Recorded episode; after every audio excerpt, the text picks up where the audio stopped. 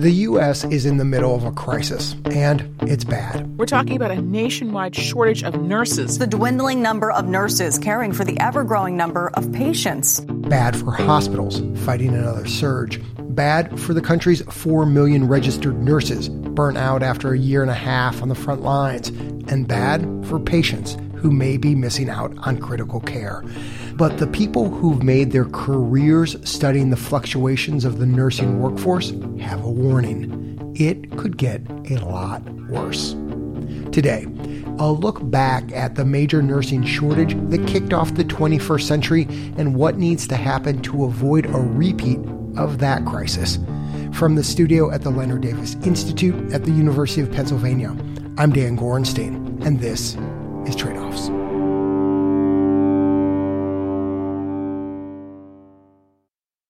Peter Buerhaus remembers what life was like the last time hospitals across the country couldn't find enough nurses. It's hell.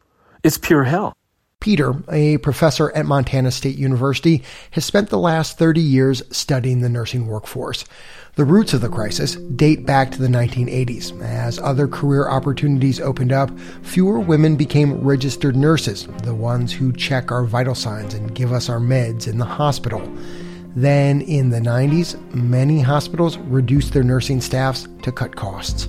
Much like today, the nurses who remained reported being overworked and understaffed. It didn't take long before the nurses started to say, hey, quality and safety of care is at risk.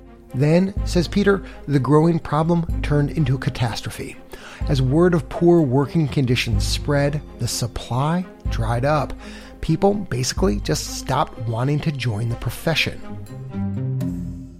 Surveys of freshmen showed declining interest. Enrollments into nursing education programs dropped five years in a row. By 2001, the American Hospital Association reported 126,000 nursing vacancies nationwide. That was 12% of the country's nursing positions unfilled. Peter called this a Category 5 shortage. It touched hospitals in every state academic teaching hospitals, community hospitals, government hospitals. Hospital administrators woke up every day unsure where to find more nurses, and they worried that competitors would hire away the few that they had. Some hospitals had to cut hours, close down units, turn away patients. A string of high profile studies showed having fewer nurses spelled trouble for patients. Dateline May 30, 2002, New York Times. Shortage of nurses hurts patient care, study finds. In hospitals with low numbers of registered nurses, patients are more likely to suffer complications. August like 8, patient deaths tied to lack of nurses. The lack contributed to nearly a quarter of the unanticipated problems that result in death or injury to hospital patients. October 23rd, nurse patient ratio linked to death rate. That each additional patient in nurse's workload meant an increase of about 7% in the likelihood that a patient would die within 30 days of admission. Peter wants to be clear. Researchers could never draw a straight line between the shortage and poor patient outcomes, but fewer nurses on staff did increase the chance patients got hurt. Patients are at a significantly higher risk of experiencing care that should have been done for them but missed because the nurse was too busy and at that moment said, this patient has a higher need for my time. And when you are tired and you are overworked, you're at a higher risk of making simple mistakes. This threat to people's health sparked a serious response. Some hospitals recruited nurses from overseas. Others increased wages. Congress passed the Nurse Reinvestment Act in 2002 to fund scholarships and nurse retention programs. And drug maker Johnson & Johnson launched a $50 million initiative to improve the image of nursing. I am a nurse because I love people. I'm very proud to be a nurse. I want to help and I want to make a difference. Nursing. These commercials were um, aired during the Olympics, during the Super Bowl, so they paid a lot of money. The 2001 recession also played a role driving older nurses back into the labor market. Together, it all worked. Nursing program enrollment rebounded and has continued to grow each year since. I do really clearly remember hearing from seniors who were getting basically any job offer they wanted, sign on bonuses at any hospital they wanted to be at. Karen Lasater started nursing school in 2006. By the time she graduated four years later, those signing bonuses were long gone. The national shortage was over because, once again, enough people wanted to get into the game. Nursing has become more and more an attractive profession.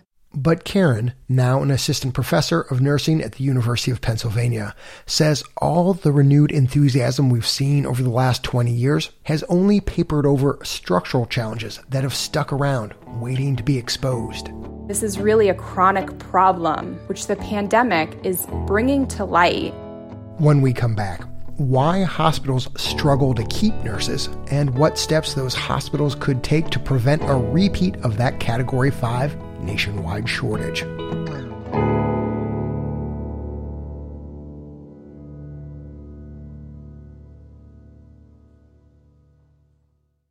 Welcome back. The current nursing crisis is clearly affecting the care hospitals provide. Part of the emergency department at Rhode Island Hospital was forced to close due to a nursing shortage. The shortage driving long wait times for care unrelated to COVID in some places. That strain forcing Summa Health to reduce its hospital bed capacity by 20 percent. The combined We don't have a great sense of how many nurses were down nationwide, but a recent report from the Association of American Medical Colleges paints a scary local picture.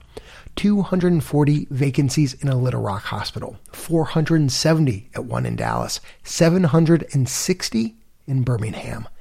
The pandemic has exacerbated these shortages, but the fuel was there. Structural kindling just waiting for a match. One issue, says Montana State nursing professor Peter Buerhaus, is that 60 to 70,000 baby boomer nurses have retired each year going back to 2010. With them, they took lots of years of experience and knowledge and clinical judgment, leadership, mentorship. Two, more nurses are pursuing advanced degrees. Peter's research shows the number of nurse practitioners has more than doubled since 2010 and shrunk the pool of bedside nurses by 80,000. In the short term, hospitals are turning to familiar tactics, recruiting from overseas, offering five figure signing bonuses, and, of course, urging everybody to get vaccinated. University of Pennsylvania nursing professor Karen Lasater says the best way to avoid the shortage we saw 20 years ago may be for healthcare leaders to address one of the most vexing problems. In the late 1990s, the estimates of hospital nurse burnout was about 40%. Before the pandemic, the estimates were about 50% of nurses. Now we're up to 60% of nurses are burnt out just in a year's time. Historically, researchers have struggled to pinpoint how many nurses actually quit due to burnout. But a recent national study found that's why a third of nurses left their jobs back in 2017. And Karen found similar results when she surveyed out of work nurses in Illinois and New York just this spring. Karen says many nurses end up leaving their jobs because they're dissatisfied, frustrated with understaffing, and not having enough time to do what they like most care for patients. Nurses say they love their work and they love what they do, but that it's just not sustainable for them to stay working in hospitals because of this disconnect between what they know they can be doing for patients and what they are able to do for patients. For some hospitals, addressing burnout could be as simple as hiring more nurses. New York and Illinois are considering legislation modeled after California that caps the number of patients a nurse can see.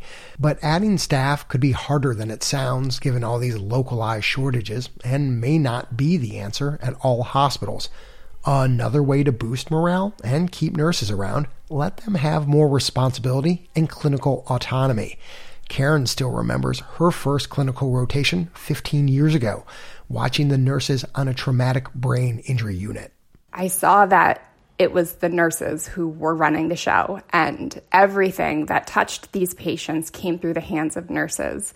And I remember coming home from that, and I, I still get a little choked up thinking about it now um, because I just It opened my eyes to the work of nursing and that patients' lives are in the hands of nurses. Hospitals that give nurses more authority to provide higher levels of care are often the exception, says Karen. Many nurses chafe at needing a doctor's permission to order a test or adjust a patient's oxygen level. It has the potential to be quite demoralizing when you're doing such profound work in service of people. And the employer that you work for, even with the best intentions, doesn't seem to connect or demonstrate an understanding of the value you're providing as a nurse. Peter, for his part, sees a potential silver lining in our current shortage. Hospitals are desperate for nurses right now. It's a moment, he says, when administrators could very well be more open to the needs of this workforce.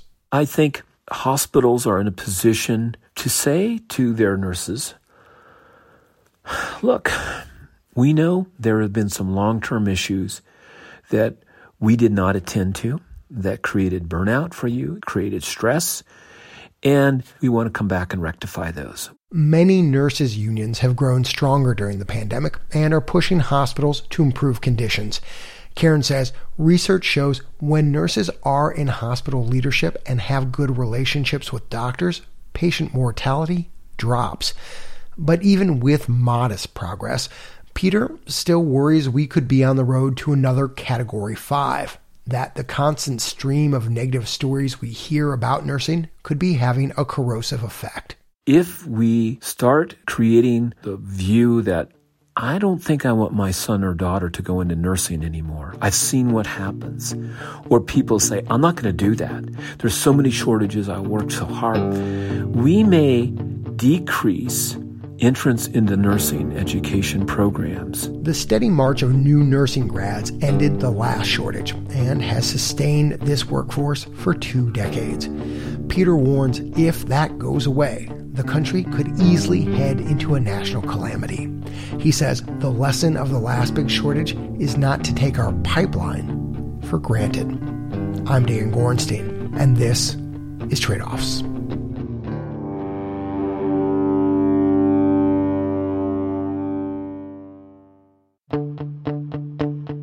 Congressional Democrats' $3.5 trillion spending bill could include some of the biggest health reforms in more than a decade. New federal powers to negotiate drug prices, dental vision and hearing benefits for seniors, insurance coverage for millions more low income Americans.